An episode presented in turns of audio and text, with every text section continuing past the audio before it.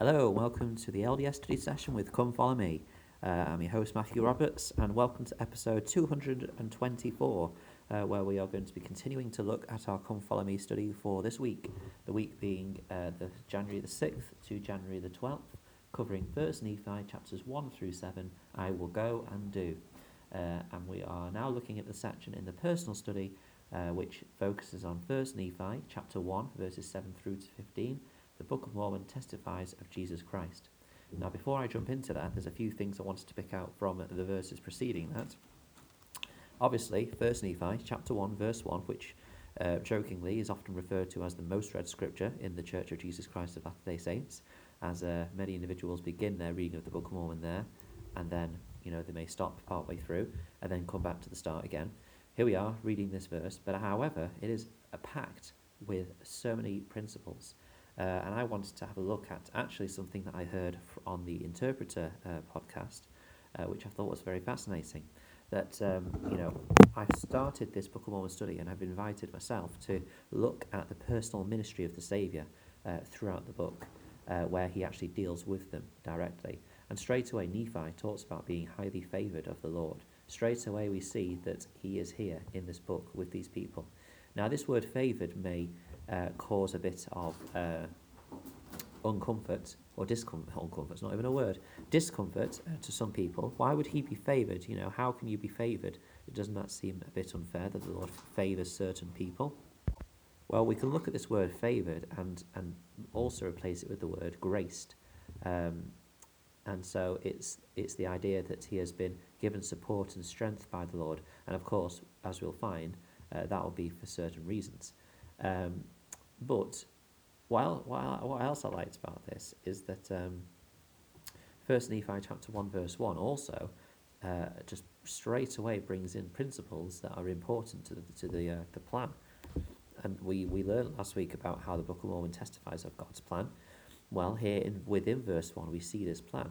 Uh, we see the creation. We see that Nephi was born of goodly parents and taught somewhat uh, by his father. So the creation is, is the beginning, is the, is the genesis uh, of Nephi, and that is what that is in that first part of the verse. Then we move on to the fall. Uh, he saw many afflictions in his days, and we know that because of the fall there are afflictions in the world for all mankind.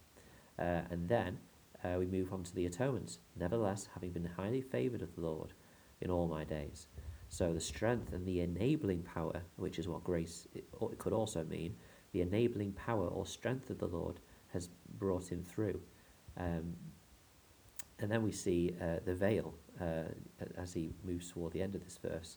Um, yea, having had a great knowledge of the goodness and the mysteries of God. Uh, so he will, or we all will, at one, st- at one stage, know uh, many of the, the goodness and the mysteries of God as we pass through the veil. Uh, I just thought that was a fascinating look at that first verse that straight away, not only are we learning of Jesus Christ, favouring Nephi or strengthening Nephi, but we are also learning that God's plan is real and is there and is evident uh, in the life of Nephi in this one verse, uh, never mind in all of our lives. Uh, and so that was, uh, that was fascinating uh, to, to learn about. So I wanted to share that with you.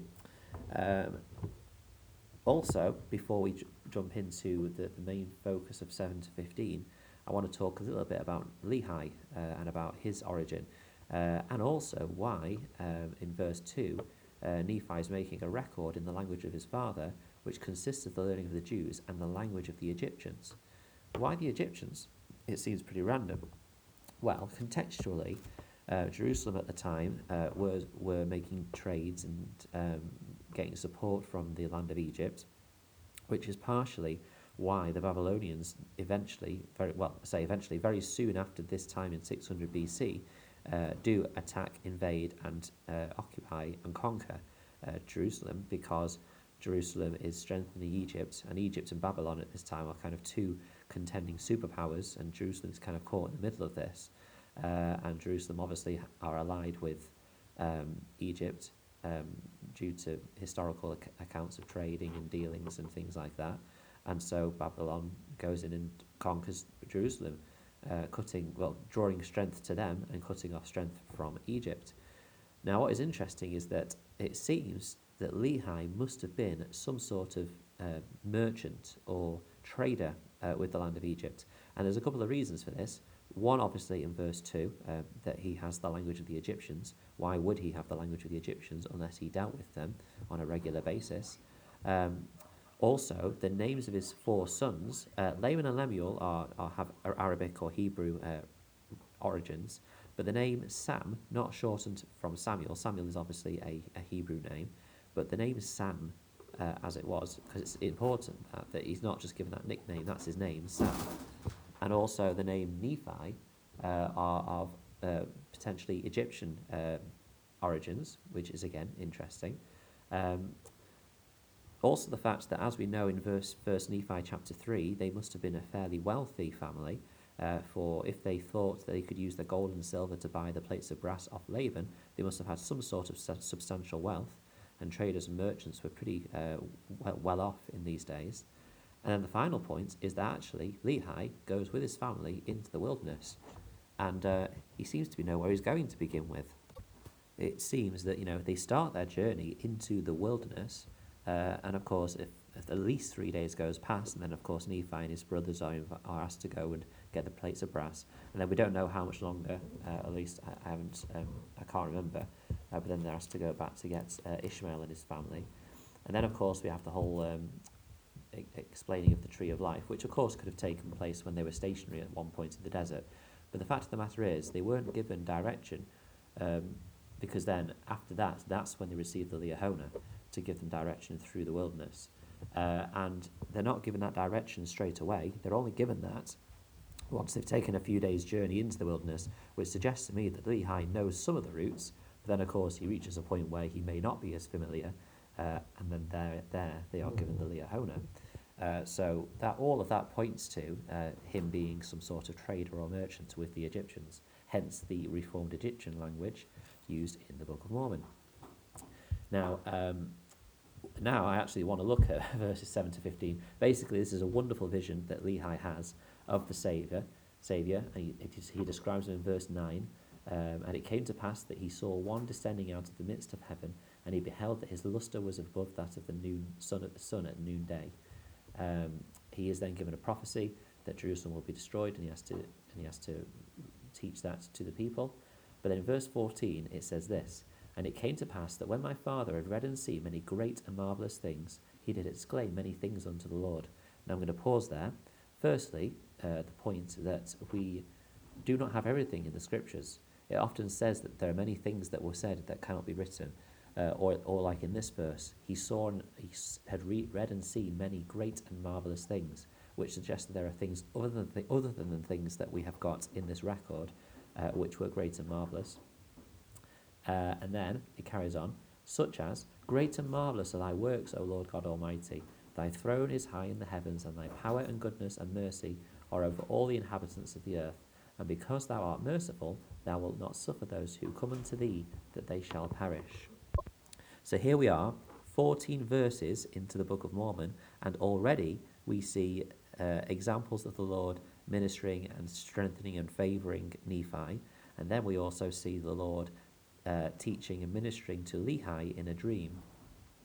Because, um, you know, 14 verses in, and already we see these, these two great um, strengths to these two individuals. I love how Lehi uses the phrase, come unto thee, uh, which obviously, come follow me, is a very similar invitation uh, with similar um, words in it. Um, and so that's, that's quite nice to see. But also, it's not just the fact that there is great power in the Saviour's ministry, but also uh, that he ministers to all.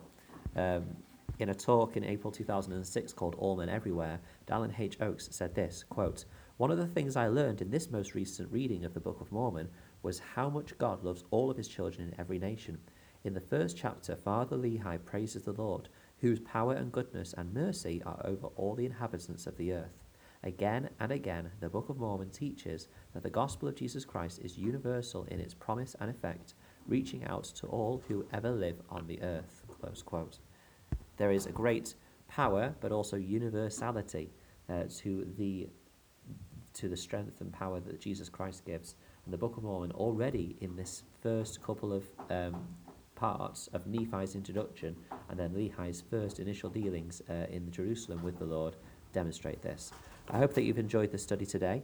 If there's anything that you've been studying, I'd love to hear it at Matt S. Roberts 90 or email me eldia at ldsstudysession at, g- at gmail.com. Thank you very much for your time, and until we meet again.